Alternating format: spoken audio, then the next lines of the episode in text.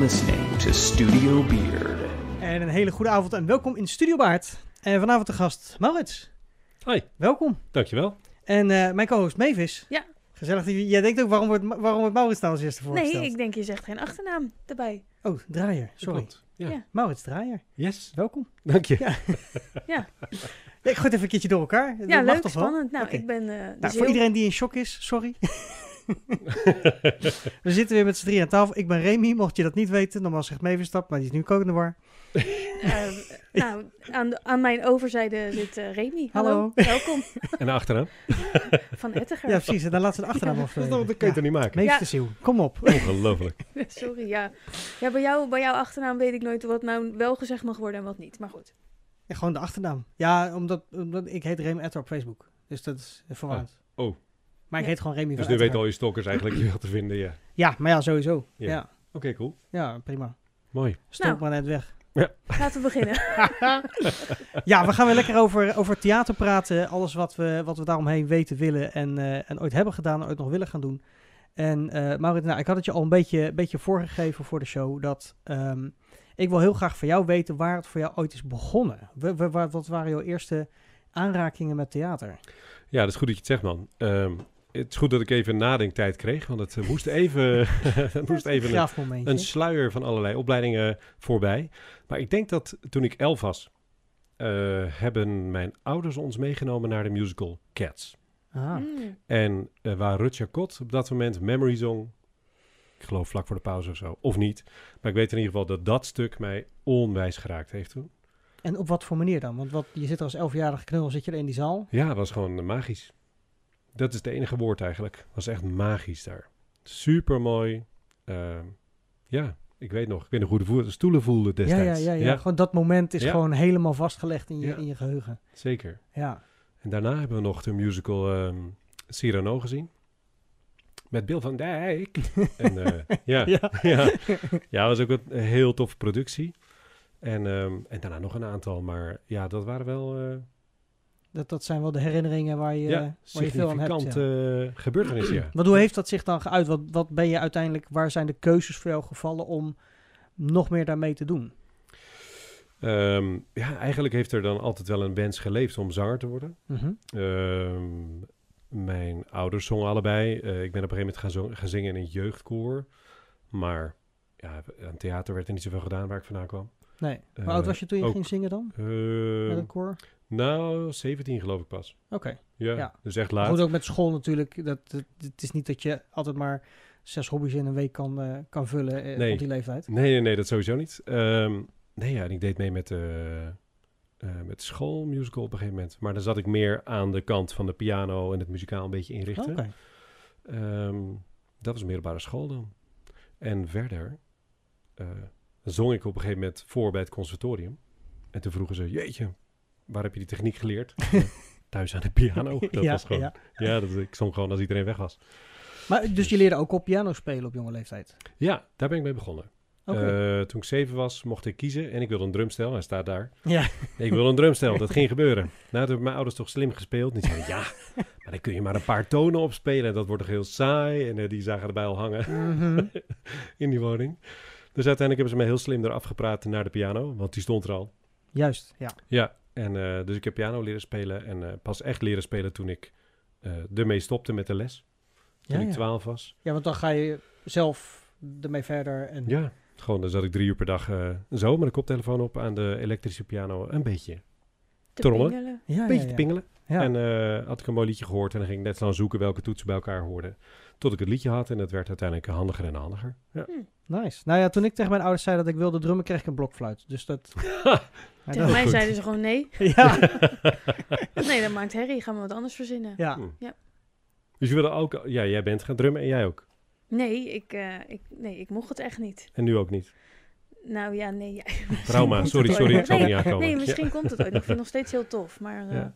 nee, u- uiteindelijk kreeg ik een keyboard.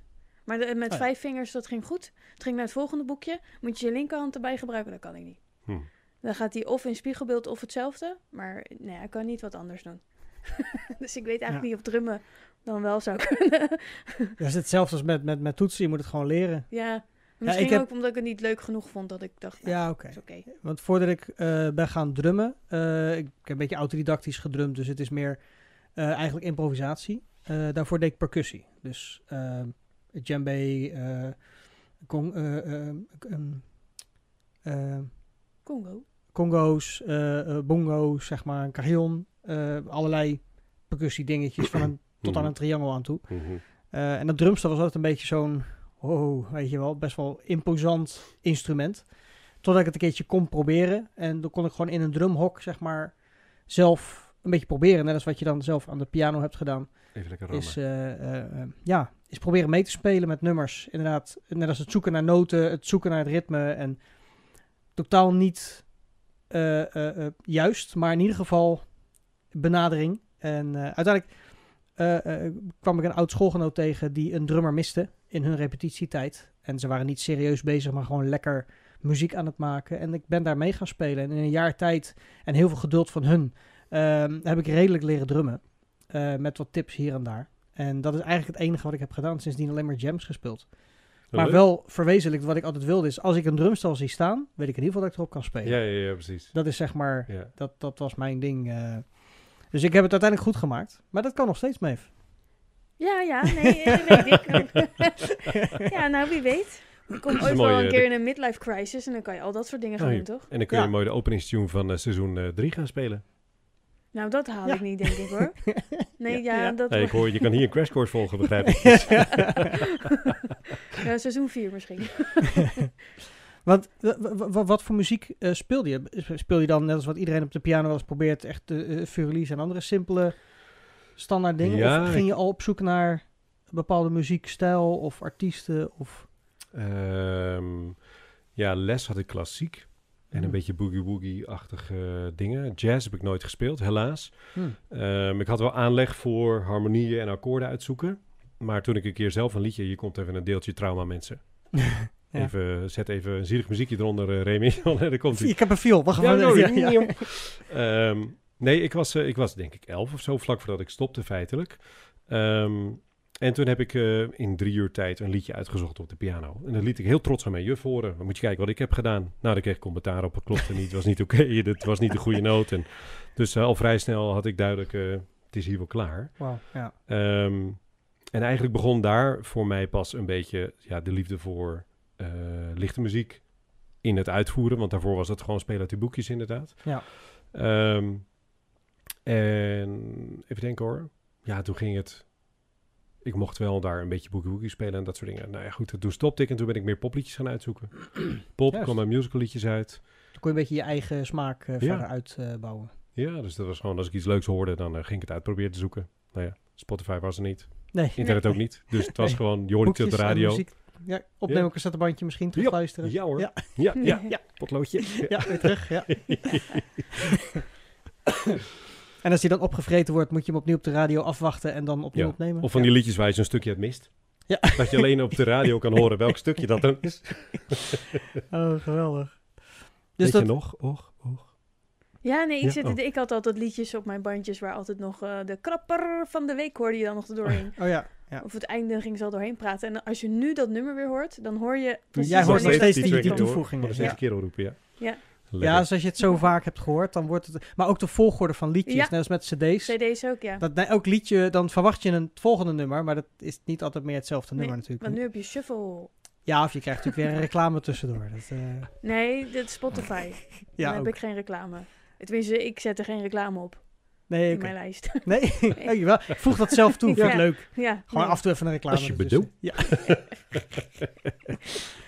maar dus, oké, dus je speelde al eerder al, al piano. En dan inderdaad in het theater kwam eh, de, de, de zang en het hele beeld er waarschijnlijk compleet bij. Ja, zeker. En eh, op je zeventiende dan dus ook zelf in een koor gaan zingen. Ja. En eh, de, je zei conservatorium, dat was als toe- voor toelating. dat was niet toeval. Dat je daar zingend voorbij liep en dat ze zeiden, hé, hey, loop eens naar Nee. Ja. Nee, nee dat was een bewuste keuze. Ja, ja, ja. Docent muziekopleiding heb ik gedaan. En daar auditeerde ik. Ja, ik, althans, ik had nooit het idee dat ik het conservatorium zou gaan kunnen doen. Omdat ik niet specifiek op één instrument excelleerde. Ja. Ehm, dus ik deed een auditie voor de docent muziekopleiding eh, op aanraden van mijn oom, die daar ook hoofd was overigens. Ah. Ik had die man jaren niet gezien en in prompt stond hij drie maanden van tevoren met een lekke band bij ons voor de deur. Dus dat werd een Wat hele- een toeval. Ja, er werd een hele avond gesprek over die opleiding en over muziek en over... En eh, ja, uit mijn beroepskeuzetest kwam al lang dat Ja. muziek daar stond en de rest daar en techniek min Nog verder, ja, ja. Dat was heel bijzonder. En eh, ja, die- dat was een bijzonder moment dat hij er was.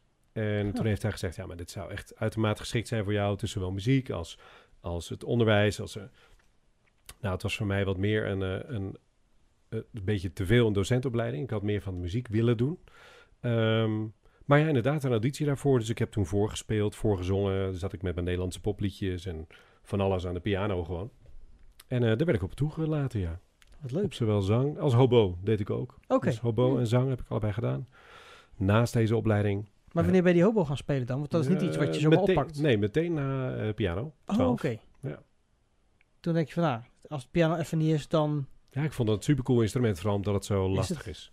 Ja. Nou ja, dat, maar ook de, het, het is, qua klanken is het ook weer eh, vrij uniek, zeg maar. Het is, eh, ja, Ik hou, ik hou van anders. Ja, Ja, nee, Ja. maar dat is echt wel, dat is echt wel zo. Ja, toen, als ik nu terugkijk, denk ik, ja, dat is wel een, een bewuste keuze geweest om, eh, om dat instrument te kiezen. Omdat het anders is. Je kan er een zangerigere klank uithalen dan bij, Mhm. bij veel andere blaasinstrumenten, vind ik. Ja. En eh, ik koos ook een instrument dat een heel mooie klank had, maar heel zwaar speelde. Dus die man die dat instrument ons verkocht, die eh, ja, instrumentenhandelaar, zeg maar, die verbaasde zich al over mijn keuze. Ja. Maar ja, ja, ik zei, ja, dit is de mooiste, dus dat wordt hem. Ja, ja, ja. Maar in- zwaar spelen, je bedoelt qua eh, eh, luchtdruk of hoeveelheid ja, qua lucht? Of, embouchure, ja. Dus het was, een, het was een, eh, een instrument waar je voor moest werken. zeg Ja. Er waren instrumenten waar je makkelijker op speelde, minder spierkracht voor hoefde te hebben. En Mhm. ook een beetje ieder klankje. Dat gingen we niet doen natuurlijk. Nee, precies. Maar Ja. jij wilde dit en daardoor ging Ja. je ervoor en lukte dat dus Ja, ook. Ja, ja. Maar wel weer met lessen aan, neem ik aan. ja zeker. Ja. Ja. dus ik heb gewoon les gevolgd toen ik naar het conservatorium ging. En daar nog een jaar zowel zang als hobo gedaan. Naast een opleiding die echt van 9 tot 5 was, eh, vijf dagen in de week toen. Dus er werd verwacht dat je beide instrumenten, eh, dat noemden ze bijvak, instrumentaal bijvak, dat je op beide minstens een uur tot anderhalf uur per dag nog besteedde. Dus eh, ja, dat was eh, eigenlijk niet te doen. Nee, Nee. wel heftig. Nee, dus op een gegeven moment zeiden ze al, je gaat waarschijnlijk kiezen eind van het jaar. Ik zei, wel nee. Eind, eind, eind van het jaar toch gekozen. Voor zang. Ja. ja. Ja, als ik moest kiezen werd het zang. En eh, dat was zo'n klassiek, overigens. oké. Ehm, en dat heb ik dan vier jaar gedaan. En eh, in mijn het begin van mijn tweede jaar ben ik gaan werken in een theaterrestaurant hier in Den Haag. Ik geloof niet, nee, het bestaat niet meer. Goldmoon.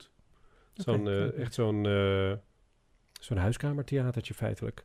Een podium van drie meter breed. Ja, En een, aan de andere kant nog een 40 centimeter naast de piano. ja, ja. En voor de rest eh, serveerden wij ook het eh, diner uit. We waren de artiesten op de avond met eh, vier mannen.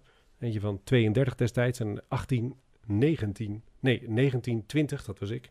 En 21 waren die, de drie ventjes daarbij, zeg maar. ja. En wij heten Jong en Lelijk. dus dat was, ja, Jong en Lelijk heten wij. en ja, wat, Ja. dat was echt een geweldige tijd. Het was half vijf binnenlopen. Voorbereiden, een beetje eten, show doorspreken, opwarmen, aankleden. Het was echt elke ronde weer wat anders. Eh, Patrick, degene die de, eh, ja, de show maakte en het hele restaurant bestuur- bestierde eigenlijk. Ehm, echt een enorme theaterman. Die had voor van alles en die maakte eigen kostuums. En eh, ja, echt fenomenaal. Dus die zette ook die show in elkaar. En eh, ja, we hebben echt, echt de bil uit broek gelachen. Was echt fantastisch. Het is echt eh, een beetje een dinnershow Ja, qua comedyclub formaat. ja het was eh, Maar dan- 70 man maximaal. Weet je, Ja. dat zat echt volgepropt, zeg maar. Oké. En dan, eh, ja, dat, eh, dat deden we toen. Eh, Nieuwe Schoolstraat, volgens mij Den Haag. Eh, ja, dat is op een gegeven moment gewoon ter ziele gegaan. Maar dat was het eerste theaterrestaurant in Nederland, begreep ik, destijds. En eh, dat concept heeft heel lang goed gedraaid. Er waren dan, eh, wij waren een groep en er waren geloof ik nog twee andere groepen. Maar is dat aan een van de eerste keren waarbij je ook echt eh, meer podiumervaring opdeed? Ja, Want dat is natuurlijk, dan denk Ja. ik, want in, in- bij het conservatorium moet je vaak wel opdrachten en dat soort dingen, maar dat is vaak dan binnen school. Dus Ja. voor leerlingen of voor Ja, leraren correct. en misschien een beetje publiek, maar dat is altijd een beetje een soort anders. ja, dat is heel anders. Is ja, nu je het zegt, denk ik, ja, ik helemaal niet bij stilgestaan toen we deden dat gewoon. Nee, een precies, maar, maar, wat je dat dan hebt is echt het publiek met een verwachting. Ja. Nou, die betalen er ook goed voor. Ja, nou precies. Ja. Maar dan heb je ook iets wat je moet, moet nakomen, zeg Ja. maar. Dat, je, moet ook Nou, echt goed, iets... goed dat je het nu zegt. Ik krijg een soort plaatsvervangende Ja. voor toen. Ja. Ik heb het toen niet gerealiseerd. Wij hadden gewoon heel veel lol. En dat was... eh, Ja, maar dat is ook belangrijk. Maar dat, dat is wel grappig om dan dus eh, eh, te horen dat je dus eigenlijk vrij makkelijk je eerste ervaringen te pakken hebt gekregen. Omdat je gewoon ook echt deed wat je leuk vond. ja, zeker. En waarschijnlijk dus ook goed in was, want het, het, het, het slaat aan. Ja, we hadden echt een leuke groep. Ik was wel de zanger van de groep. En dan een ontzettend leuke pianist ook, die altijd te lul was. Oh, sorry. Ja. De andere taal. Eh, de de Ja, pineut. gewoon Mag gewoon, yes. Oh, ja. Ehm, de dik of de lul. oh, ja, goed. En, de ehm, eikel. Hoort er ook. Twee eikels. Ja, En en, één eikel en dan één lul. En een zak. Ja, Eh, dat we, ja. dan zijn we weer compleet. En Ja, dan ja. nog eentje erbij, die is lelijk. Oh ja, En, wat ehm, een gekut zeg. Oké. ja, precies. En we hadden, eh, en we hadden zo'n Waarom jongen moet erbij dat nou die... weer de vrouw zijn? die Wat? jonkie. Ja? Wat een gekut? Ja, waarom ga je nou weer daar met lelijk moet het alweer het vrouwelijk geslacht erbij Nee, gaan dat was niet de combinatie die ik maakte. Hij viel wel toevallig samen, ja. Oh ja, Oh, oké. Ik denk, houd het vrouwelijk geslacht erbij. Maar ja dat, maar precies hij, bij zei, hij lelijk. zei lelijk, hè? Dat, daar was ik, ja. Oh, Ja, oké. nee, Dat was mijn timing was daar slecht in. Ja. Oké, sorry. Oké. Excuses aan En een, prachtig, en een prachtige vleugel. Wat een gekut. Nee, nee, nee, nee, we hadden geen eh, vleugel. Het is gewoon een staande piano. Nee, Ik staande probeer alleen maar piano. een opmerking te Ja, herstellen. maar Ja, dat is goed, nee. Ja. Nu krijg ik al die vrouwen, die weten nu hoe ik heet. Nu, Ja, nu ik denk komen dat ze het een goed moment is om nu gewoon even twee minuten stilte te houden. En te kijken, kijken wat er gebeurt. Nee, we gaan gewoon door. Alsof er niets aan de hand is. Maar jij Ehm, was daar niet aan het piano spelen dus? Nee, nee, nee. Ik was daar gewoon lekker aan het zingen. Oké. En eh, dus ik zong met name dingen van eh, solistisch van Wim Sonneveld. En, eh, een beetje meer de, de mooi gezongen nummers. Eh, Lieveling van Wim Sonneveld zong ik ook. Sonneveld met een S. Wat zongen de anderen dan als jij de mooi gezongen nummers deed? Nou ja, dat grappige. We deden heel veel eh, dingen van Purper en andere Nederlandstalige Ah, oké. theatergroepen. en dan hing het vaak op, ja, gewoon meer op de grap en op het driestemmige. En eh, dat ging prima. Dat bedoelde deze allemaal heel verdienstelijk. Maar ik was degene uiteindelijk met die zanghoek. Dus Ja, hoe verder ik kwam, hoe vaker het ging over... Nou, dit is wel echt een nummertje voor jou, weet je wel. ja Dus oké. we Ja. daarop uit. Nee, Dus maar dat is het mooie als je, als je natuurlijk allemaal een beetje verschillend bent, dat je die verdeling kan maken. Ja, ja, ja. Ja. Nee, het was niet zozeer dat ik een groter aandeel had dan de anderen, helemaal niet. Alleen, eh, ja, na drie jaar klassiek les werd het gewoon heel hoorbaar. Dus ik deed dat soort stukken. En eh, Maar dat was ook, je maakte met z'n vieren elke keer eh, een lijst met de voorstelling, zeg maar, of met de nummers. nou, dat was, was met name Patrick die dat deed. Ehm, die maakte eigenlijk de show en die stelde de blokken samen. Oh ja. Dus hoe het er dan eigenlijk uitzag, mensen kwamen binnen, kregen dan een eh, drankje. En dan begon de eerste ronde, speelden we. Dan eh, werd er een voorronde uitgeserveerd, door ons ook. Ja. En daarna, nou, zo waren we dus de hele avond bezig, in, in vijf rondes eigenlijk. Dat is, ik half dat twaalf een waren we klaar. concept, ja. Ja, ja. half vijf binnen, half twaalf klaar. Dat is echt gek. Lachen. En, en hoe, hoeveel keer per week was dat dan? Ja, uiteindelijk eh hoogtijdagen twee, drie keer in de week. Zo. Dus eh, we konden we lekker... eh, En dat was nog, want dan het conservatoriumlessen gaan door. Ja. Neem ik aan, in, in dat, dat is het tweede jaar wat je zegt. zeker. En alleen in het tweede jaar of ook in het derde jaar? Nou, was ik zit even maar- te denken, volgens mij hebben wij... Volgens mij hebben we anderhalf seizoen gedraaid of zo. Oké. Ja, dat denk ik, ja. Dus één à twee jaar. Ja, zoiets, ja. Ik, ik kan me niet helemaal meer herinneren. We hebben in ieder geval... eh, want toen ging dat dicht. Toen sloot dat op een Oké, gegeven ik wou net vragen inderdaad, hoe is het gestopt? Maar Ja. dat is omdat de locatie dicht ging. moment. Ja, en mij wel. wel ambities voor een andere locatie dan gehad? Of was het meer zo van, oké, dus dit is oké. Nou weet je, wij waren echt guppies. Drie studenten en dus eh, Patrick die het allemaal trok. En uiteindelijk werd dat een... eh, ja, dat bloed een beetje dat was dood. gewoon de stop, ja. Ja. dat stopt er eigenlijk. Dus dat was wel jammer. Maar, maar ja, is wat het was, hè? Ja, nou ja, goed, je hebt natuurlijk mooie ervaringen dan overgehouden en veel van geleerd. Ja. Want, en wat is er dan daarna? eh, heb je nog tijdens je, je, je, je, je schooltijd, maar, je conservatoriumtijd, nog meer eh, projecten eh, gestart? Of, of deelgenomen? Ja, zeker. Tijdens de, ehm, tijdens de muziek, docent muziekopleiding is er elk jaar, en doen ze nog steeds, een hele theaterweek. Waarin je alles, ja, alles draait om het maken van een, een coole theatervoorstelling. En ja, dat was te gek. The Case heette dat dan. Het was in, de, case, in de Case van Barenzaal. en het heette dan The Case, C-A-S-E. En eh, dat heet het nog steeds. En eh, dan was het een week van eh, ja, eigen inbreng. En het ging door een ballotagecommissie. En dan, eh, ja, uiteindelijk een, een tof show. Ja, dus iedereen had daar een aandeel in Ja, en dat werd zo... ja en eh, met die andere twee jongens, eh, Jurgen en Michiel, gaan ze gewoon lekker bij naam noemen. Die hebben wij uiteindelijk nog met een andere jongen erbij een, een barbershop kwartet opgezet. Nou, ook echt de bil uit de broek gelachen, maar het was echt een leuke tijd. En dus daar deden wij eigenlijk vaak een elementje mee. Maar ja, het was van alles van het, het schoolkoor dat optrad. Uiteindelijk heb ik dat nog gedirigeerd, de laatste voorstellingen. Dat Ook was ook heel tof. Hoe, hoe, hoe- is dat iets wat je zomaar kon doen? Nee, ja, ik ben gewoon... Ja, eh, ik- een heleboel, een heleboel dingen ben ik gewoon gaan doen op het moment dat ze zeiden... Dat kun je wel, hè? Ja. Oh, Ja. het is zo'n theater. Het is wel leuk, zo'n dinnershow voor jou. Oh, cool. Ja. Dat jij nu zegt, nou, mensen verwachten wel wat. Oh ja. Nooit dus Ja, nee. toen. Het was gewoon twintig. Ik dacht, doe ik gewoon. Maar eh, wacht even, want je kan natuurlijk dirigeren, want je kon de bladmuziek wel lezen natuurlijk door je, door je hele Ja, opleiding. uiteraard. Ja. Nee, dus- Toen ik 19 was, zat ik, ik zat koud twee maanden op het conservatorium. Toen werd ik gebeld door een koor. En die zeiden zo, nou, jij zit op het conservatorium, dan kan je vast dirigeren. Ja, ja, ja. ik had nog geen noot gedirigeerd. Ik zei, oh, dat kan ik wel. Dus mijn vader is dirigent. En eh, Ah, ook van, eh, van, een, eh, van eh, orkesten dan. En eh, ook nog wa- wat koren op dit moment. Maar ja, weet je, toen zei ik, joh, eh, leer mij gewoon eventjes hoe dit werkt. Maar ik neem aan Dus- dat je hem als, als, als jongster, zeg maar, je vader ook vaker aan het werk hebt gezien. Nou, dat valt dus wel mee. Want mijn vader die is, eh, die heeft een hele, een hele bijzondere reis gemaakt. Nadat hij boomkweker was en arbeidsongeschikt raakte, is hij via allerlei cursussen en trainingen uiteindelijk op het conservatorium terechtgekomen. op Eh, latere leeftijd. ja, dan op de zijn meeste 50ste conservatorium. afgestudeerd. Ja, precies. Ja, dus wij studeerden hetzelfde jaar af. super cool. Nee joh. Dat is wel leuk. Ja, dat Geweldig. was heel tof. Ja. Dat is heel bijzonder. Ja, dat is heel apart. Ja, Ja. ja. zeker. Ja. Dus uiteindelijk eh, deed hij een, di- een amateurdirigentenopleiding. Eh, hij deed veel met een eh, orkest in de buurt en eh, eh, jeugdorkestjes en blokfluitgroepen. En hij zette van alles op om, Ja. dat, om die vereniging te laten groeien. Geweldig. En uiteindelijk is hij toen eh, toch uit nieuwsgierigheid het conservatorium gaan doen. En goed geslaagd. Ja, was mooi. Ja, dus eh, hem vroeg ik eigenlijk, eh, leer mij eens even gewoon een paar slagen. En Ja, dan- precies. Waar moet ik op letten? Ja. En dan, ik doe wat. Ja. nou ja, en toen in, het, in mijn tweede jaar kregen wij eh koorpracticum. Ik denk tweede jaar van de opleiding. eh, met Jos Vermunt, een dirigent van het Residentie Bachkoor hier in Den Haag. Mhm. En eh, ja, dan hadden we wekelijks op een gegeven moment les. We hadden sowieso elke maandag repetitie met hem. Dus ik kon al goed afkijken, wat doet die man? En op een gegeven moment kregen wij zelf les. Was de bedoeling dat we zelf zouden gaan dirigeren. Uiteindelijk ook. In een, in een eindarrangement dat je zelf maakte. Maar ja, ik kwam elke week met... eh, ik, ik heb hier iets. Hoe werkt dit? Hoe ik dat? Eh, dus eh, dat was fijn. Ik had vier jaar gewoon een, een topdirigent als docent. Ja. Dus uiteindelijk leerde ik zo aardig dirigeren, ja. Ja, ja, ja. dus ja. ja. toen we wat verder kwamen, zei Jos op een gegeven moment... Nou, doe jij maar gewoon even leuk die, die koorstukken. Dus ja, dat was heel tof. ja. ja, ja. Maar na je opleiding, wat, wat, wat ben je toen gaan doen? Want je wilde zanger worden in eerste instantie. Yes. Althans, dat was een ambitie die je in ieder geval had. Ja. Maar je bent een leraaropleiding gaan doen. Dus waar, waar ben je uiteindelijk gestart? Wat, Ja. wat, wat? Nou, ehm, ik hield dus mijn bijvak klassiek zang. Mhm. En eh, dat houdt dus in het instrumentale deel, zou je kunnen zeggen. Vroeger, eh, er leeft nog steeds ehm, een soort overtuiging dat je als je een opleiding doet, dat je ook altijd een instrument erbij doet. ja. Nou, dat is niet zo.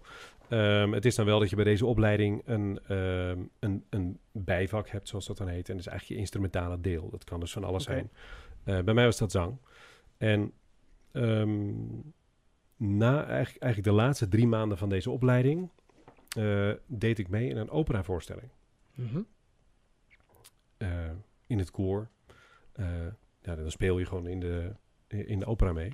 En dat was dus drie weken ondergedompeld in de, in de opera tussen topzangers van de masteropleiding op dat moment. Ja, dat, eh, daar heeft wel iets, eh, iets geraakt. Dus qua talent hoorde ik altijd wel, je kunt dat wel, maar ja, de motivatie ontbrak een beetje voor klassiek. Ja, tot ik voelde wat opera was. Dat is natuurlijk ook theater, maar Ja, een, eh, ja. andere sport, een tak van sport. En toen ben ik uiteindelijk eh, auditie genoemd voor die opleiding. En dat was wel een hele toffe daar. Eh, in plaats van eh, vier jaar werd mij drie jaar bachelor beloofd. Oh, Ja. En eh, meteen door naar de master opera. En dan pff, gaan we die banaan. oké. Ja, dat is niet gebeurd. Nee. waar, waar, waar strandde het dan? Nou, eigenlijk al in mijn tweede jaar. waar ik een enorme stemblessure ontwikkelde, feitelijk. En zes weken niet kon zingen. Nou ja, zowel fysiek als mentaal een beetje een klap. Want tot die tijd was het toch wel een beetje ja, het naleven van wat beloftes feitelijk. eh probeerde dat waar te maken, maar dat lukte niet. En toen werd duidelijk dat eh, mijn stembanden niet precies hetzelfde doen. De ene is, eh, trilt anders dan de ander. Oké. En althans, van nature. En dat maakt dan dat die belasting niet optimaal is. Waardoor je blessures kan Of lopen, ja. Nou ja, vergelijk het met een marathonloper die drie marathons in de maand loopt. Dat is super cool, maar dat doe je niet met een inlegzooltje meer. Dan moet je gewoon goed gebouwd zijn. Ja. En je kan het wel voor een marathon trainen met een inlegzooltje, maar dan doe je het één keer en dat is super cool geweest. Ja. en, eh, maar ja, haas word je niet, eh, met 60 marathons in de maand word je niet als je daar niet perfect voor gebouwd bent. En Nee, precies. Dus aan alle kanten ontbrak het niet aan talent en ook niet aan, aan stemkleur en ook niet aan musicaliteit. Oh, ze laat tegen de microfoon, excuus. Ehm, maar eh, het leverde wel op dat ik ja, dus een beperkte duurbelasting had. Ja, dat was feitelijk, feitelijk het... eh, het dus wat was, jouw, Ja. wat was jouw keuze op dat moment? Wat, wat, wat, wat ben je dan anders gaan doen dan... ja, eh, nou ik was... het was niet dat je gelijk alles overboord hebt gegooid en van nou, ik ga wel wat anders doen, ik word wel kok of zo. Dus Nee, nee, nee. Sterker nog... je bent eh, wel doorgegaan. Ja, de KNO-artsen zeiden niet specifiek, dit wordt niks. Alleen Mhm. ze hadden geen antwoord. Dus het bleef jaar na jaar na jaar na jaar maar zoeken naar antwoorden. Bij verschillende artsen geweest. Logopedie, stangstemtherapie. eh, tot aan diëtiek en maagzuurremmers en eh, van alles wat het zou kunnen zijn. Wat allemaal geen invloed had. Nee. Onder narcose is er gezocht naar een oorzaak. Dat hebben ze toen niet goed gevonden. En eh, ja, dus ik bleef gewoon doorgaan. Ik vond uiteindelijk mijn manier wel, maar ik moest dus heel veel stappen maken. Waar een stap 1 tot en met 5 voor normaal gesproken de, ja, de normale route is, maakte ik misschien wel 1 tot en met 25 om gewoon ergens te komen. Als zijn een opwarming of ook een hele eh, training en alles. Nou ja, weet je, waar normaal gesproken bij een normale manier van zingen, met een gezond lijf, het op een bepaalde manier hoort te werken, werkte het bij mij gewoon niet helemaal zo. En eh, nu weet ik waarom. Want er is, er is een groef in een van die stembanden, een sulcus heet dat dan. En die is in 2018 pas officieel ontdekt. En eh, ja, toen snapte die KNO-arts wel eh, waarom die problemen er waren. Is dat een veel voorkomend iets? Of is het juist niet veel voorkomend, waardoor ze dus het eigenlijk niet herkenden? Nou, het was niet dusdanig groot dat het Hmm. meteen opviel. Eh, wel in het patroon van hoe de stem zich gedroeg, maar niet, eh, niet meteen zichtbaar. Oké. En het schijnt een, een behoorlijk specifieke manier van zoeken te zijn. Ja. Eh, Ja, je komt het niet tegen bij een ander onderzoek. Dus je moet eigenlijk bijna naar op zoek gaan, wil je het kunnen Ja, constateren. ik ben onder narcose geweest en dan gaan ze met een soort spateltje, mini, mini, mini, langs die stemband zo voelen. Want de stemband is ook maar 2 centimeter, zeg maar. Ja, Een klein beetje hoger. En ehm, ja, daar kwamen ze dus eh, niet eenduidig eh, dat ding tegen. nee. Die arts in 2018 zei, ja, het is een heel specifieke manier van ernaar kijken en dan voel je het wel. En nou, het is een soort lamel, als het ware. Je schiet gewoon zo even die stemband in. Nou ja, dat is het. Maar zo hebben ze het gevonden. Uiteindelijk in 2018 wel, ja. Maar dat was, er was dus niet direct een oplossing voor. Helemaal niet Althans, zelfs. er was niet een methode om daar Nope. omheen te komen om dan gewoon weer te doen wat iedereen anders doet. Nee, dus ik heb, eh, ik heb drie jaar doorgezongen, nog na mijn studie. En uiteindelijk ja, haalde de hoeveelheid werk me in eigenlijk. Eh, de, de duurbelasting was gewoon te laag. Dus ik koos al een beetje de dingen die ik eh, wilde zingen, die ik tof vond. Eh, maar ik kon zeker niet alles aannemen wat ik wilde. Nee. En dat ook niet... eh, nou, uiteindelijk ging ik zulke grote werken zingen dat ik dat fysiek gewoon niet meer, eh, niet meer rondkreeg. Dus toen ben ik gestopt. En ja, dan zou je zeggen, daar is het klaar dan. Maar daar begint eigenlijk pas het verhaal van nu. Ja, Dus precies. dat is wel heel cool. Want ik kan me voorstellen dat je het niet op hebt gegeven. Nee, dat klopt. Nee, precies. Krijg je Waar- indruk waar- zo? Ja, nee, maar waar begon jouw zoektocht dan? Want ik neem aan dat je, ja, je, nu weet je in ieder geval waar, waar een oorzaak zit van jouw probleem. Maar de oplossing bestaat niet. Dus Ja, die bestaat inmiddels wel. precies, Alleen, maar op dat moment ja. voor jou nog niet. ja, die was er nog niet. Nee, dus ik stopte en ehm, eh, ik richtte me vooral op het lesgeven. Ik ging werken bij een musicalvereniging. Daar ken ik Ja, van. daar- Supercool. Ah. Ja, bij Spot in Den Haag. Ja. En ehm, dus van, van een aantal uren per week lesgeven en twee of drie koren ging ik naar vijf koren en een musicalgroep. En naar, eh, naar wat meer in mijn praktijk werken nog. eh, Juist, want door, voor, door voor de groep te staan, hoef je je stem niet al te veel te belasten. Ja, het was in ieder geval dat anders, je weet je. ja. Ja. ik zong dan twee... Ik, de bedoeling was 2,5, 3 uur per dag trainen. Voluit klassiek. 100 decibel plus. Ja, dat is gewoon heftig. Ja, ja. En eh, ja, wat dingen voorzingen en niet wanneer je dat niet wilt. Maar het uitleggen en de ander laten doen. Die daarvoor komt, is dat toch wel. Ja. Ja, dat is een ander type belasting. Ja. Dus, dat, dus dat kon. En een jaar daarna werd ik gevraagd bij een bevriende dirigent om te komen zingen. Ik heb ook nog een minor jazz gedaan. Dus ja, mijn conservatoriumtijd liep niet zoals die moest. Er werd geen drie jaar, maar werd vijf jaar bachelor. En de laatste anderhalf jaar heb ik eh, een minor jazz, of in ieder geval de helft van mijn lessen aan jazz eh, besteed. Oké. Dus om eh, op een andere manier met stemmen om te gaan. Eh, ik liep ook echt vast op het klassieke. Het werd te, ik werd er te, te ja, fysiek ook te stijf van. Hm. Dus toen mocht ik gaan improviseren en coole dingen doen. Dus dat dat was was- heel tof. Ja, oké. Paste goed bij me. Uiteindelijk ben ik afgestudeerd met een programma half jazz en half klassiek. Dus dat we begonnen met elf mensen, elf, elfkoppig orkest, een aria uit de Matthäus Passion. En het eindigde met Semikaan Junior, twaalfkoppige jazz combo. Dus dat was een super tof eh, concert. En ja, een jaar daarna zong ik dus bij die, eh, bij die, bij die dirigent. En wat wel heel tof was, is dat hij eh, mij een beetje aan het naaien was eigenlijk. Oké. Want hij wist van het probleem. en hij schreef zijn eigen arrangementen. Super toffe arrangementen overigens. I've Got You Under My Skin. Van, nou ja, het meest Oh, bekende ja. van... Maar hij maakte het niet makkelijk. je nee joh, die Hufter die schreef gewoon hoge bes aan het einde. Dus eh, ik ging naar hem toe. Ik zei, hey Michel, klootzak. Wat dacht je? Even, je, ja. even baritonnetje pesten met een kreukel in zijn stem, want daar ben je mee bezig. Hij begon keihard te lachen. Hij zegt, ja nee, joh, nee, nee, weet ik, maar geintje, geintje, geintje, probeer het gewoon. Ja, Mhm. dat waren echt magische woorden, want bij mij ontstond echt een, nou fuck it, probeer het gewoon. Ja. Weet je, het is toch stuk in de vorm van mijn hele carrière, negen jaar naartoe gewerkt, is nu gewoon weg. Precies. Het doel, het doel Ik- lijkt toch niet bereikbaar, dus... Ik probeer het wel gewoon. En als het niet lukt, dan niet. En als Mhm. het wel lukt, super cool. En als ik een week niet kan praten, best. Heeft ja. gedaan. Ja, Ja. denk ik, it, ga het gewoon doen. Dus dat was, daar kwam echt een, echt een klik. Dat was een super toffe moment.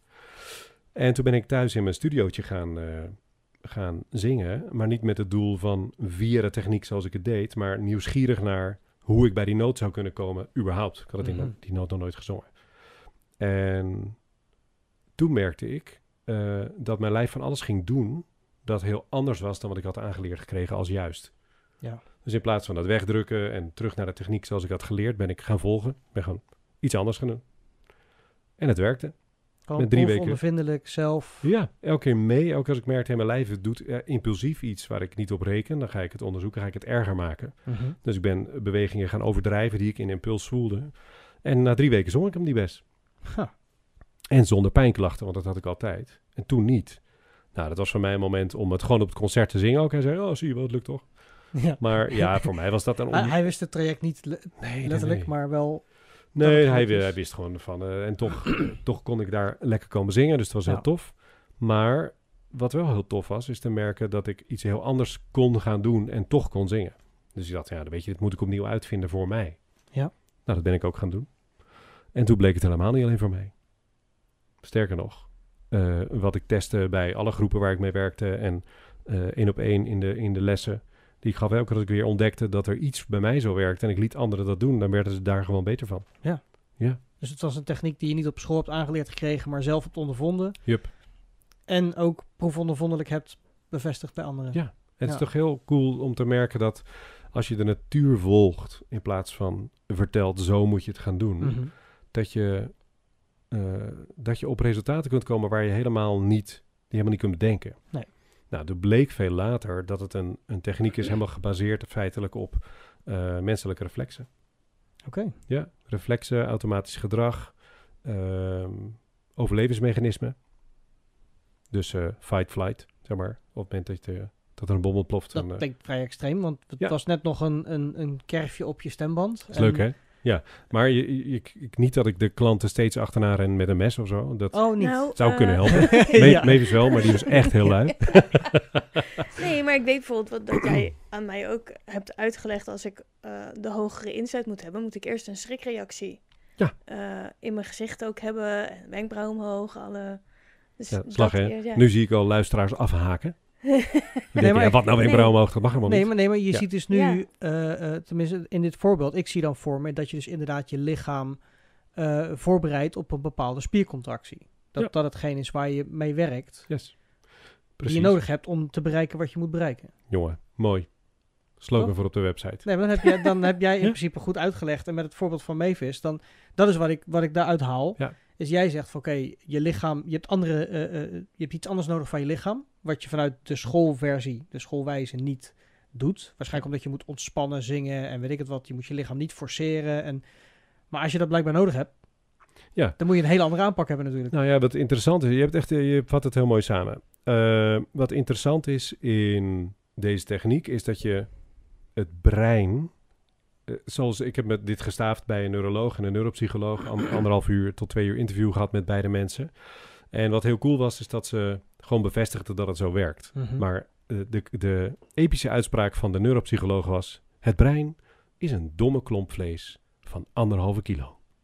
Oké, Ik zeg, mooi, mijn aandacht heb je. Dit Ja, is een ja, tof ja, gesprek. Weet je? Ja. ik, kan hem niet tegenspreken. Oké, ja. Nee, toen ging het dus over het feit dat met een bepaalde prikkel het brein reageert op een bepaalde manier. Hij zei Ja. het, het meest eh, eh, simpele voorbeeld is kijken naar een televisiescherm waarop iemand eh, een ander met een mes aan het neersteken is. En dan zit jij met je adrenaline en je cortisol en je stressreactie en s'nachts durf je niet naar de wc. Je kijkt naar gekleurde puntjes op een scherm. Ja. En het is plat, meestal ken je de acteur. En met een spannend muziekje erbij durf je toch niet naar het toilet s'nachts. Mhm. Hij zegt, en dat is eigenlijk weer hoe simpel zijn uitspraak was. Met, dat is toch dom? Ja, zeg, nou, het, is, het is wel een beetje dom, ja, als je het al weet. Hij zegt, nou, dan zie je dat die, dat die diepere hersenkernen, dus het emotionele brein en ook eh, de hersenstam, eh, dat je daar primaire reacties krijgt. Ja. Dus lijkt iets op gevaar, reageert het lijf ook zo. Andersom, als je je lijf in een toestand brengt die bij gevaar hoort, reageer je hersenen ook met, "Eh, wat is er aan de hand dan? Ja. En dan krijg je de rest. Dus als jij geschrokken kijkt, kun je ze doen. Mooi. Nou, verwacht je nou dat je hoog of laag in je stem gaat? Eh, hoog lijkt Oké, mij. ja. Ja. Mooi. Doe ze heel erg overdreven. Dat schrikken. Ja. Ja, en nu? Ja, dan, ja. Ik, mijn borst spant ook aan, zeg Ja, maar. dus je krijgt allerlei reacties. Maar je verwacht ook een hoge stem, toch? Ja. Het zou echt hilarisch zijn dat je doet, help. Dat zou echt raar zijn. Toch? Dat is echt raar. En degenen die dat deden zijn opgevreten ooit. dus we zijn geëvalueerd naar, eh, dit wordt een beetje een technisch verhaaltje, naar natuurkundige wetgevingen. Feitelijk dat hoge tonen beter hoorbaar zijn over afstand. Dus dat als je je kudde moet waarschuwen omdat je in gevaar bent, of je kudde moet waarschuwen voor gevaar, dat je dat op een hoge frequentie doet. Ieder zoogdier gilt in paniek op een hoge frequentie. Ja. Een slang heeft niet een stemband en die kiest een hoge frequentie. En met het sissen. Dus die natuurkundige wetten, daar zijn we gewoon omheen gegroeid, als het ware. Dus ja, zoals een wolf en een hond en een konijn, als je daar per ongeluk op staat, eh, ook dat geluid maken. Ja. Dat piept. Ja, Sorry. een mooi beeld. Ja, dat ontdekte ik pas toen ik klein was en wij een konijn hadden. Ik wist niet dat de konijnen geluid konden maken. Schrok me helemaal de blubber. Het was Maar- hoog. Het was Het was heel hoog, hoog. ja. Ja, zo, zo'n fluittoon, ja. Bij, bij, Maar- het eerst, bij het eerstvolgende fluitregister zie ik alleen maar dieren voor me waarschijnlijk. Ja, eh. ja, Ja. dat. Ja. Maar het is toch cool om te zien dat je, als je verder kijkt dan alleen maar wat wij cognitief verwachten en wat we mooi vinden en esthetisch interessant en wat de, de, de wetgevingen rondom de zangtechnieken ons vertellen, zo ja. hoort zingen feitelijk. Alleen als je het de klassieke zang noemt. Dat klassiek betekent al dat het natuurlijk een, een vrij eh, eh, lang meelopende theorie is. Ja, Die zich waarschijnlijk wel heeft bewezen. Maar dat natuurlijk niet op alles aansluit. Zeker niet met de kennis die je natuurlijk dan later ook...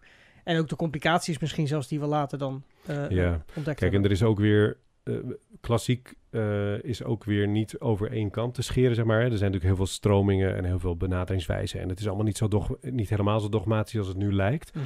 Maar wat interessant is dat het voor mijn stem met deze afwijking veel schade opleverde. Ja, precies. Ja. En ik had dus iets anders te doen. Dat ging ik dan ook doen. Maar toen bleek later dus dat als je het brein in een toestand brengt waarmee het denkt dat er iets aan de hand is, niet omdat je daadwerkelijk registreert dat iets aan de hand is, maar je doet de beweging die daarbij hoort, dan reageert je brein vanuit een hele diepe primaire kern met alles wat erbij hoort.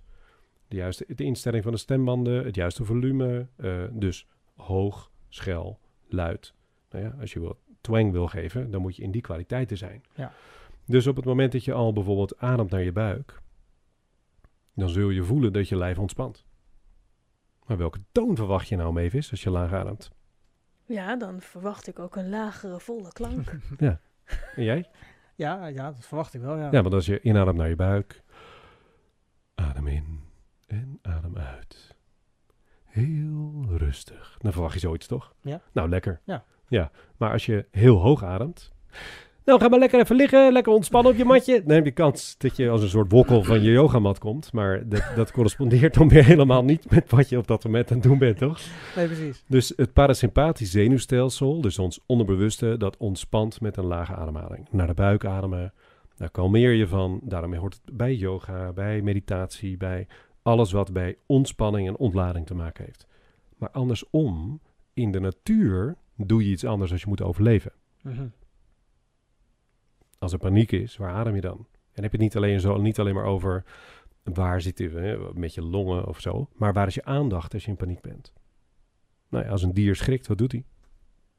Je kijkt om zich heen. Gaat om zich heen Ja. kijken. En ogen open of ogen gesloten. Ja, open. Ja, Ja, ja. zichzelf lang maken of kort. Ja, goed luisteren. Ja, precies. Mooi. Nek lang maken. Exact moet nou. Dus je gaat allerlei... Dit ga je doen feitelijk als je schrikt. En als je dit soort bewegingen maakt, dan kun je het brein erin luizen en uiteindelijk zeggen... hé, hey, ik wil wel alle eh, informatie die erbij hoort, alle acties. Dus inclusief het strottenhoofd, de tong, de stembanden, de juiste luchtdruk en het juiste volume en de juiste toonhoogte. Hm. Nou, nu is gebleken dat dat eigenlijk in, in zes registers, ik noem het registers, omdat ik uiteindelijk ben gaan werken met de termen die het meeste eh, de ronde deden. Ik heb een model ontwikkeld waarmee de stem in kaart is gebracht in het lichaam en daarbuiten. En waar ook de afstandbediening feitelijk van de stem via deze mechanismen, dus die, die fight-flight, eh, te trigger is. Oké. Een soort plaatje van de stem. Ja. Met drukknopjes. Maar hoe, hoe is de, ehm, de methodiek zeg maar, toepasbaar voor, eh, voor je leerlingen, voor je studenten die eh, bij jou les volgen? Is het dan voor iedereen bruikbaar in allerlei? Of is het voor bepaalde problematische situaties, hè, zoals je bij jezelf dan ook hebt, eh, eh, toegepast? Mhm. Ja, feitelijk zijn we allemaal eh, nog steeds dier. Met een beetje overontwikkeld prefrontale cortex. Maar we zijn gewoon een zoogdier. Dus Ja. je kunt al die prikkels bij iedereen opwekken. Of je nu een fysieke afwijking hebt aan je stembanden. Of je stembanden gezond zijn. Of je oud bent of jong. Of Parkinson hebt. Overigens, bij Parkinson gaat het heel goed op dit moment met die methode. Ehm, maar daarover misschien straks meer. Maar dat is een beetje een zijpaadje. Ehm, en zelfs met mensen met verlammingen aan de stembanden. Ik heb zelfs een man met een dubbele stembandverlamming op les gehad. Die kwam bij logopedie en die zei... Zo, voor jou kan ik niks doen. Probeer maar bij Maurits, die doet iets anders. En, eh, ja. Pardon. Ja, na een jaar heel intens... eh, na een half jaar, half jaar intens werken wekelijks... eh, kon hij zelfs frases zingen en weer spreken. En die kan zich weer verstaanbaar maken. Oké. Super vet. Ja. Maar ja, dan moet je ook wel, als je met zo'n heftige situatie zit, moet je ook wel gaan toegewijd zijn. Het is een training. Met negen maanden kun je het hele systeem als het ware eh, herschrijven. En zorgen dat je alle negatieve gevolgen van de schreeuwreflex die we hebben bij geluid maken. Want als je gewoon geluid maakt, is leuk voor de mens thuis. Als je nu gewoon eens even hey roept tegen iemand die ligt te slapen, super cool. Dan zie je beide reacties namelijk. Dan ben jij degene die in de vechtreactie bezig is, of in- Ja. in, in het schreeuwen. En degene die, die wakker wordt, die zit in de schrikreactie, maar ehm, ja, feitelijk, hoe luider je gaat roepen, hoe meer je komt bij een eh, systeem dat hoort bij fight. Ja. Dus bij hey, voorwaarts, je gaat meer kracht zetten, schouders omlaag, voorwaarts drukken met je gezicht, klank uit de mond naar voren brengen. Dat hoort gewoon bij de manier waarop een hond ook blaft. Ja. Ehm, schrikken doe je helemaal gespiegeld overigens. Is meer met inademing. De adem in, precies. achter. En, Exact. Ja, ja, op, schouders gaan op, je ademt in, je keel gaat open in plaats van dicht. Dus je, je krijgt een heleboel andere reacties. En op het moment dat je, nou bijvoorbeeld, hè, stel dat je controle wil krijgen over een beweging die al gaat. Stel je zit op een fiets en die fiets, die fietst, eh, je zit met je stuur recht, hier langs het kanaal ergens. En heel langzaam gaat jouw fiets richting dat kanaal. Nou, wat doe je om rechtdoor te fietsen? Eh, voorover leunen. Vooroverleunen. En dan ga je een voorover linksaf de fiets, de sloot in. Ja, ik zou een beetje aan je stuur trekken, een beetje naar rechts. Ja, nee, sowieso sturen. Nee, maar ik, ik bedoel meer in, het, in de vraag, in de voorbeeld, je gaf net naar voren of naar achter, zeg maar, met het aanval en het... Oh, ja, ja, je, gaat al, je gaat heel veel stappen verder. Het is best een dus simpele dit. Als je niet in de sloot wil fietsen, wat doe je dan? Ja, wegsturen. Wegsturen, Ja. precies, tegensturen. Ja. Dus het is niet minder naar Oh, je links kan ook sturen. nog eh, remmen, stoppen en afstappen. Dat kan ook nog. Zo, Ja, precies. hoe kom je dan uiteindelijk bij je hamburger? Wordt een lange Lopen. rit. Lopen. Ja. ja. ja, en vanuitgaande dat je je fiets gewoon kunt besturen. Nee, oké, ja. Is sturen. tegensturen natuurlijk het meest makkelijk. Maar als je bijvoorbeeld een... Nou, dat is goed hoor, maar jij denkt, eh, moeilijk, daar hou ik van. Ehm, als je een hond aan de, aan de riem hebt en die wil weg, wat doe je? Ja, terugtrekken. Terugtrekken. Dus je krijgt controle met de tegenovergestelde beweging. Mhm. En eh, waar veel in de zangtechniek op gedaan wordt, is wel die richting volgen vanuit de buik naar boven en naar voren. Dus die reactie waar je druk opbouwt, die bij schreeuwen hoort of bij vechten. Maar dan wil je niet die druk. Dus ik hoorde bijvoorbeeld heel vaak niet duwen.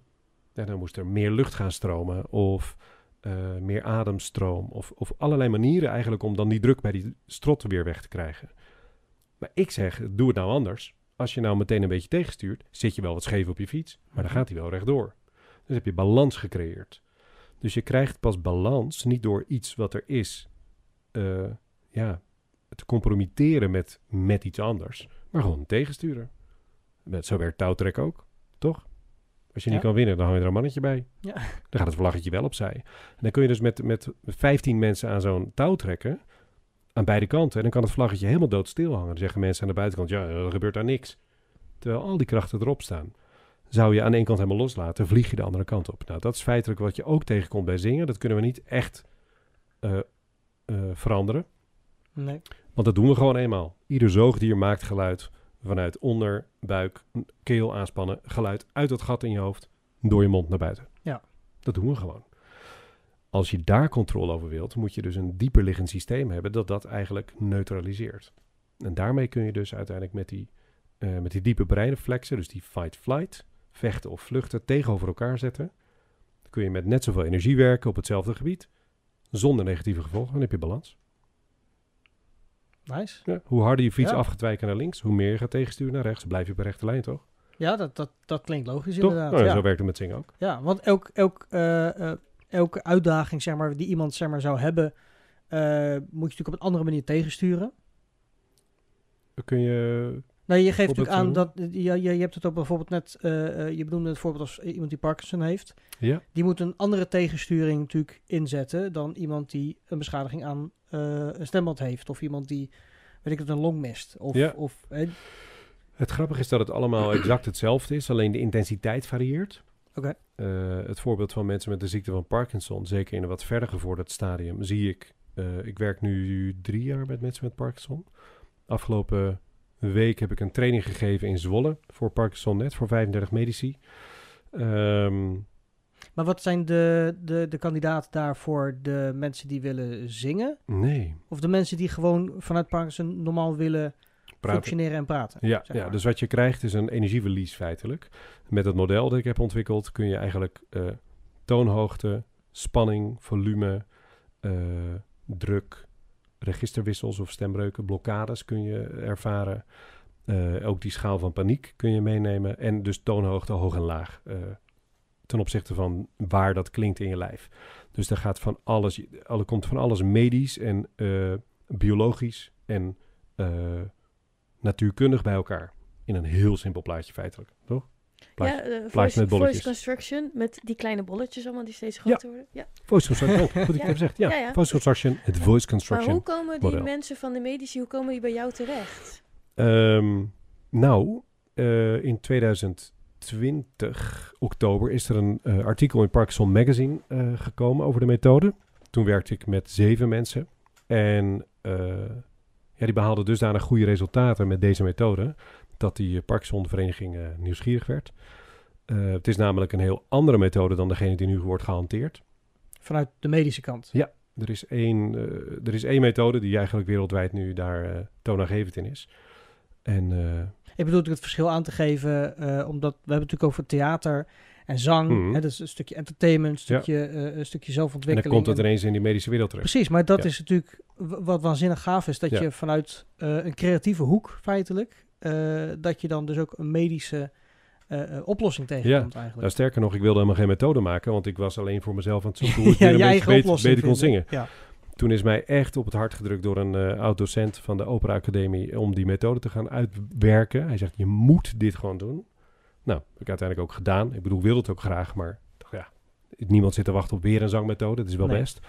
Maar het bleef zich maar bewijzen. Dus ik heb dat, in ieder geval dat model eh, uitgewerkt. Eh, waar Mavis ook mee gewerkt heeft met voice construction. En eh 2020 werd de Parkinson-vereniging geïnteresseerd. Intussen heb ik met eh, meer mensen gewerkt. En nu schuift het langzaam eh, Parkinson net eh, de medische wereld in.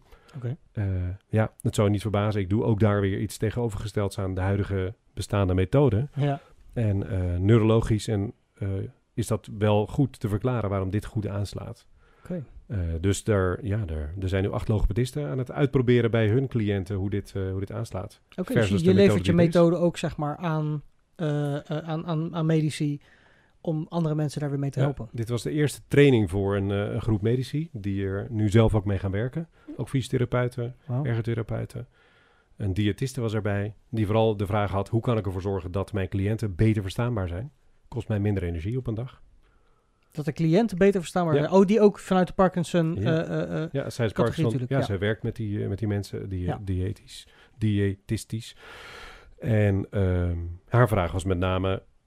hoe zorg ik ervoor dat ik mijn cliënten beter kan verstaan? Als ik daar een tip kan geven waardoor ik ze beter kan horen... ja. hebben we gewoon een betere sessie. Dus dat, Wat, wat, wat is de, kijk, ik ben niet zo heel erg bekend met Parkinson, maar wat is de uitdaging? Wat zijn de grote uitdagingen van iemand met Parkinson om te praten? Nou, dat varieert. Ehm, over het algemeen worden mensen monotoon in hun klank. Lager of juist hoger. Eh, kan ik heel hees worden zo? Ehm, monotoner, vaak langzamer, vaak dictieproblemen. Ehm, Sorry, wat zijn dictieproblemen? Ja, articulatie. Oké, ja. Ja, articulatie Ja. een probleem. Naar ja, zo'n toilet gaan in de... Nee, ja, Ja, dat, zijn ja. wel de dicties die ik ken. Maar de articulatie Ja. snap ik dan weer wel. Met, met een X, ja. Ik heb- ja, natuurlijk ook een probleem is een dictie. Ja. Er komt Ja. echt shit uit. eh, Ja, ja, eh, precies. Ja. Ja, ja, Dus ehm, ja, en feitelijk in de nullijn verliezen die mensen 20 tot 30 procent output. Nou, Ja, jouw op werk is, allerlei is manieren, technisch. ja. Eh, feitelijk als deze mensen spreken, wij zijn nu gewoon in gesprek. Nou, leuk geanimeerd. 40, 50, 60 procent van je maximale capaciteit gebruik hier. Hè? Gewoon lekker Ja. aanwezig. Nou, stel dat je op 50 procent spreekt. En je zou er dus 30 van afhalen, dan hou je dus nog 20 output over. Dus zit je met deze intensiteit te spreken, dan komt weer dit eruit. Ja. En dat is echt dat is heel lastig. Dat, dat in, in een omgeving waar, waar andere geluiden zijn, is het dan niet meer te volgen. Ja. Dus dan moet iemand zich Ja. nog meer verstaanbaar maken Ja. dan dat je normaal zou doen in een Exact. omgeving met geluid. Ja, en er is een methode om te zorgen dat die eh, laag en luid eh, wordt er ge- gepromoot, waardoor mensen echt beter verstaanbaar zijn. Eh, en ze geven ook aan dat ze dat redelijk zwaar vinden. Deze methode werkt anders vanuit, de, vanuit die reflexen. Ehm, maar ja, die, wat we nodig hebben is dat die mensen een, een, een prikkel krijgen waarmee al die andere systemen weer aangaan. Juist. En nu blijkt dat via die fight-flight systemen Dat Eh, werkt gewoon wel. dat het echt een soort, een soort startenergie is. Een soort even de, de accupolen erop voor de rest van het systeem. En eh, ja, op mijn website staat, eh, staan twee prachtige filmpjes van, eh, van mensen die dit eh, doen. Eén iemand in de eerste sessie en één iemand na ja, drie kwart jaar training ongeveer. En dan kun je het verschil horen natuurlijk dan. Ja, dat is super cool. Oké, Ja. Wat is de site? Want dat willen de luisteraars natuurlijk ook weten. Zeker, voiceconstruction.nl. Met die bolletjes. Met die bolletjes. Bolletje. Ja. Maar jij krijgt ook veel ehm, eh, eh, leerlingen, zeg maar, uit het buitenland. Eh, nou, buitenland. Ik heb nu toevallig iemand die in Amerika woont, maar het is een Nederlandse. Eh, eh, het buitenland valt wel mee. Nou ja, er komen wel mensen van die veel Ja. in de opera doen. Oh ja, zeker. Die komen Ehm, bij jou op les. ja. Omdat, En dan gaat er een hele nieuwe wereld voor ze open. Ja, nee, ik heb zeker. eh, ik train een hoop beroepszangers. eh, Mhm. dat, maar dat is uit, uit eh, alle genres eigenlijk. Ehm, ik heb een, eh, dus een, een diehard rockzanger eh, in training, eh musicalzangers, popzangers, operazangers. Mensen van, de van de Nationale Opera. Op het moment dat jij zo iemand jouw methodiek zeg maar laat ervaren en, en, en leert eigenlijk, ehm, raken ze hun, hun oude technieken dan kwijt? Ja, dat is leuk. Gaan ze dan anders zingen? Dat dan, stel dat ze dan na een jaar weer met de band opnieuw op tour gaan, dat al die, al die artiesten zeg maar, worden uitgejoeld omdat ze niet meer klinken zoals ze klonken, omdat ze te op goed zijn manier, geworden. Ja. Nee, maar je hebt het nu over een rockzang. Ik ken sommige Ja. bands waarbij de, de zang vaak een bepaalde karakteristiek heeft. Ja. En ik kan me voorstellen als een zanger of zangeres een nieuwe techniek aangeleerd, kijkt, dat het, of aangeleerd krijgt, dat het heel anders kan klinken. ja, uiteindelijk kun je, gaat dit over optimaliseren van het gebruik van je stem. zodat je niet eh, dat je geen schade ondervindt. Weet je, ik kon een uur zingen en had ik schade. Dan kon ik een dag niet zingen. Ja. Eh, uiteindelijk kon ik met deze training gewoon een avond een concert zingen en daarna nog praten. Ik kan een hele dag lesgeven en s'avonds een koor dirigeren twee uur lang. Nou, dan spreek je voor een groep van 60 mensen en dan kan ik thuis in de auto of in de auto naar huis gewoon nog zingen. Hm. Dus eh, het gaat uiteindelijk over optimaliseren van wat je hebt. Welk effect je eraan wil geven. Of je nou wil klinken als eh, vet in de distortion of grunt of ik wat. Dat kan allemaal gewoon. Ja, precies. Dus het is Sterker niet... nog, de effecten werden nog beter uiteindelijk. Dat was heel tof. Ja, maar dat, dat bedoel ik. Dus het kan ja. anders gaan klinken. En, en in, principe wordt het natuurlijk voor de, eh, voor de artiest zelf wordt het beter. Ja, het zou soepeler, luider, makkelijker, hoger, met minder ademverlies en minder eh, spierkracht moeten worden. Ja. Ja, dat beloof ik eigenlijk in een workshop altijd binnen een uur. Nou ja, dat, Ja. kijk, het belangrijkste is natuurlijk dat je natuurlijk geen schade eh, aan je stembanden geeft. Ja. Want genoeg, we hebben het hier in Zoetermeer ook wel meegemaakt met eh, theatervoorstellingen. Normaal gesproken dan ben je een jaar aan het repeteren als amateurvereniging. En heb je een weekend voorstellingen. En op een gegeven moment waren er de mogelijkheden om twee weken voorstellingen te hebben. Nou, dan ben je een jaar aan het repeteren, maar dan doe je eens per week repeteren. Of twee keer in de week een, een extra repetitie met zang. Nou, als iemand oefent thuis nog een keer een liedje. Maar dan vervolgens moet je in één keer in twee weken tijd moet je eh 16 voorstellingen spelen. En dan, dan brak er wel eens wat. Ja, En dat is natuurlijk... Ja, nou dan- zeker. En eh, dan is het heel belangrijk om te weten, ten eerste dat mocht je verkouden worden zoals ik nu ben, eh ja. mijn holter zit goed vol, ehm, dan dat je weet ook hoe je ervoor kan zorgen dat je je lijf in die impuls om alsmaar meer kracht te geven, omdat je niet klinkt zoals jezelf, Mhm. om dat te onderbreken. Dat je je stem gewoon kunt houden zoals die is.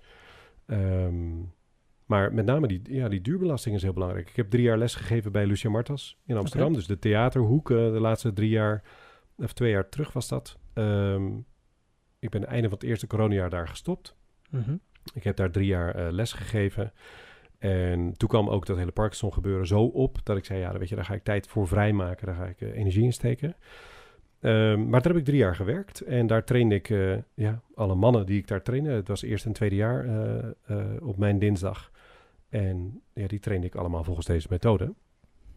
Waar ze allemaal dachten dat ze op hun kop zouden krijgen bij de tentamens. Maar er werd niet over geklaagd over de houding of iets dergelijks. Nee.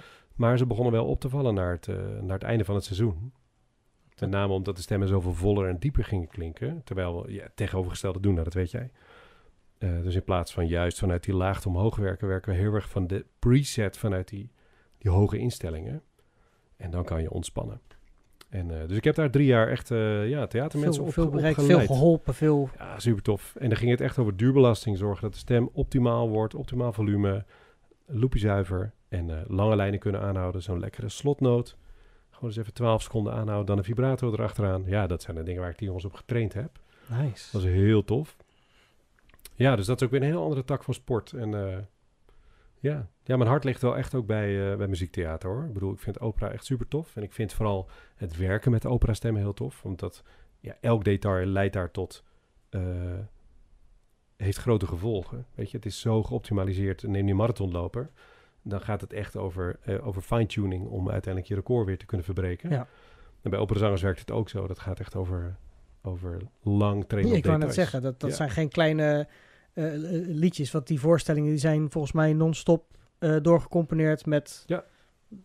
Elke Ja, zi- wel een paar, paar zinnen. Ja, je, zingt, je zingt niet eh, drie uur achter elkaar hoor. Maar ja, als je grote rollen zingt, eh, dan zing je veel. Ja. Maar dat is bij musical natuurlijk ook wel zo. Ehm, dus ook daar, daar train ik de zangers op. Met name geen energie verliezen in verkeerde instellingen. Ja. Weet je, dan klink je gewoon als jezelf, maar dan klinkt het vrij. Niet geblokkeerd, niet geduwd, maar vrij, open, helder. Optimaal. Ja, lekker gewoon. Maar je hebt uiteindelijk dus voor jezelf ben je dat allemaal begonnen uit te pluizen om zelf beter te kunnen zingen. Ja. Zing je nu nog wel eens ergens? Treed je nog op als zanger? ergens? Nou, eh, wel weer een beetje. Ja, eh, wat ik nu doe is eh improvisatie, theater Ja. op operamuziek. Ah, Oké. Hmm. Dus we doen een soort, ja, we doen een soort lama's-achtige format. En dan, eh, dus daar doe ik wel eens wat dingen mee. Oké. Lama's-achtig format. eh, Het publiek heeft heel veel input. We komen daar met wat karakters aan en, en ons, onze eigen aria's, onze eigen muziek. En eh, ja, dan geeft het publiek aan eh, wie je bent en waar je bent. en wat daar- je doet. Daar gaat de song dan over. En daar ga je gewoon in het Nederlands op je klassiek stuk eh, iets tofs verzinnen. Meestal debiel, maar het is ja, maar dat... dat Ja. Maar heb je dan ooit nog wel eens ook gedacht van... ik kan toch nog terug naar de vroegere droom om zanger te worden? Nou, ik, heb, eh, ik krijg die vraag veel vaker, want ik, ik kan wel een avond vol zingen. Ehm, het punt is dat ik uiteindelijk bij die KNO-arts was in 2018, maar daarvoor alweer terug bij mijn eigen KNO-arts. Twee jaar nadat ik was gestopt. En toen gooide hij de monitor om toen hij mijn, eh, het filmpje maakte van mijn stembanden. Met de boodschap, je stembanden zijn normaal. Ja. Nou, dat is een best maf bericht ja. voor een KNO-arts. Als hij dat bij iedereen zou doen, zou, het, zou die hip zijn. Ja. Maar dat deed hij bij mij, omdat hij al, al 10, 11 jaar lang dat, dat eh, verstoorde beeld zag. En toen niet. En toen zei hij, nou, tijd heelt alles. Je ziet het. Hm. Ik zei, nou, dit was niet Het is tijd. niet alleen maar tijd. Nee, dit was niet de tijd. Ik zeg maar, fijn, want ik voelde al dat het beter ging. Dus ik heb uiteindelijk een, een manier gevonden, en ook die KNO-arts in 2018 bevestigde dat, eh, om mijn stem ten eerste gewoon eh, te, te laten werken. Dus stembanden trillen normaal. Plus dat ik mijn bereik echt met vijf, zes hele tonen heb uitgebreid. Ja. Dus eh, ja, dat is gewoon super cool. Waarvan de KNO-arts niet snapt dat het zo werkt. Want die zegt, hé maar, ik vind nu wel een aandoening. Die heeft dat onder narcose geconstateerd. En zei hij, maar je stembanden werken normaal. Dat hoort niet bij elkaar. Nee, precies. Want de je- symptomen zijn nu weg, feitelijk. Ja, hoe doe je dat dan? Ja. Ik zei, nou, dat doe ik zo. Ja, maar zo werkt dat niet. Ik zei, nou, zo werkt het wel. Dat laat ik je namelijk net zien. Ja. Maar ik kan het ook als ik de techniek toepas zoals ik het heb geleerd ehm, op het conservatorium. Dan zie je ook het verstoorde eh, gedrag gewoon op die stembanden. Want die zijn nu eenmaal zo. Dat is gewoon aangeboren. Ja. Mhm. Eh, maar ik heb een manier gevonden om die samen te laten werken. Nou ja, als ze netjes samenwerken, heb je geen schade. Nee. Dus ik kan prima af en toe een concert zingen. Maar als ik heel moe ben, Ja, dan, Dan eh, heb je die energie Ja, ik nodig moet, natuurlijk. ik moet namelijk ook je- ongeveer ja. 20, 30 procent meer doen om die stembanden goed bij elkaar te houden. Ja. En dat kan je trainen in je spieren. Eh, maar ja, het blijft nou eenmaal zo dat het een, eh, ja, hij noemde het handicap. Een handicap is feitelijk. Ja. Ja, het Dus- probleem is niet opgelost. Nee, en het is ook niet zo dat het eh, in de nullijn dus altijd nu vanzelf werkt. Ik moet er Ja. altijd voor werken. Maar Ja. dat is prima, dat kan. En, wa- en wat wil je, want die, de theorie is er. Je, je bent nu ook al eh, al buiten de zang hè, mensen medisch bij wijze van Ja. spreken aan het helpen. Cool. Wat, wat, wat, wat, wat over vijf jaar? Waar gaat het Where naartoe? is the sky is the limit. Ja, ehm, nou, ik hoop vooral dat eh, mijn praktijk zich echt gaat richten op eh, enerzijds het opleiden van eh, zangdocenten. Mhm. Met die methodiek. Ik heb al wat mensen in training die inmiddels daar ook mee werken. Ehm, dus ik zou er eigenlijk als, als methodiek dit geheel willen overdragen. Dat lijkt me heel cool. Ehm, nog veel meer dat, het, dat mijn activiteit zich gaat richten op echt op die beroepsmuzici die ergens tegenaan lopen. Ja. Mensen die nou eenmaal acht voorstellingen in de week spelen en na elke week zeggen, ja, als ik opsta, dan kan ik er nu niet praten. Nee. Ja, dat doe je niet drie jaar, want dan is het een keer stuk. Dus Ja. dan, weet je, Ja, daar moet je iets mee doen. Ik heb ze gehad ook. En het was ook echt, echt wel in één sessie opgelost. Super cool. Ehm, en als derde wil ik eigenlijk een online omgeving creëren voor die mensen met ziekte van Parkinson. Met oefeningen specifiek daarvoor. Dat gaat Ja, niet over zingen. Nee, maar het precies, gaat maar gewoon echt oefeningen, zoals Ja. je het zegt. Waardoor dus ze zichzelf, maar ook waardoor de, de medische hulpverlening hun kan assisteren om Ja. verder te komen met Ja. communicatie. Precies. Dat- ja, zo, dus, dus het wordt zo drieluik, die, eh, die praktijk. Gaaf. Ja, Mooi. Nou ja, we, we zijn aan het einde van, van, van de aflevering van deze Studio Baard. Eh, noem nog één keer de website, zodat de mensen het nog even kunnen opzoeken. zeker. Dat is voiceconstruction.nl. Met de bolletjes. Met de bolletjes. Ja. nu moet je Ik, kijken ja, ik, heb- ik ga ze opzoeken. Ik Ja, ga dan, kan je, dan weet je waar we het over hebben. En Ja, ik, leuk. ik ga Ja. die video bekijken, want ik ben benieuwd inderdaad naar het, het verschil van de before en after, Ja, zeg ja, maar, ja. Wat, dat, wat dat betekent. Nou, en, en weet je, en daar zijn het mensen die ziek zijn, die het ook Mhm. echt niet meer kunnen. En daar zie je de reactie van het lijf heel mooi. Tuurlijk, ja, ja, ja. Ja, iedereen kan die reactie oproepen. Je kunt 30% gratis krijgen. Scheelt toch een hoop werk op een avond niet? Ja, ja. 30% extra betaald of 30% minder doen. Het wordt hetzelfde werk. Ik bedoel, En we zijn Hollanders, dus gratis. Daarom. Hoppa. Doen we het voor? Ja. daarom. Maurits, ontzettend bedankt. Dankjewel. man. Eh, echt heel gaaf dat je hier wilde zijn. En eh, nou ja, ook namens al je leerlingen waarschijnlijk bedankt voor, eh, voor jouw inzet in het bereiken van jouw oplossing, die dus een heleboel andere mensen heeft kunnen helpen. Maar dat ehm, is net als wat we vaak hebben met mensen die in, iemand inspireren. Ik vertelde je het verhaal van Daan voor de show. Ehm, jij zorgt er natuurlijk ook voor dat mensen die anderzijds hun doel misschien niet kunnen behalen, nu wel hun doelen kunnen behalen. Wat je zelf hebt gedaan, dat bied je dus nu ook aan andere mensen. Dus dank namens al jouw leerlingen Dankjewel. dat je daar, eh, daarvoor bent gegaan. Eh Mavis, ja, ontzettend bedankt weer dat je er vandaag bij was. Ja. Wat? Nee, niks. Wat? Niks. Moet ik je ook... eh, Nee, dat is toch goed zo? Ja, dit is perfect. Ja, oké. ja, nou, en voor alle luisteraars en kijkers, bedankt voor het kijken en luisteren. En eh, tot de volgende Studio Baard. Thank you for listening to Studio Beard.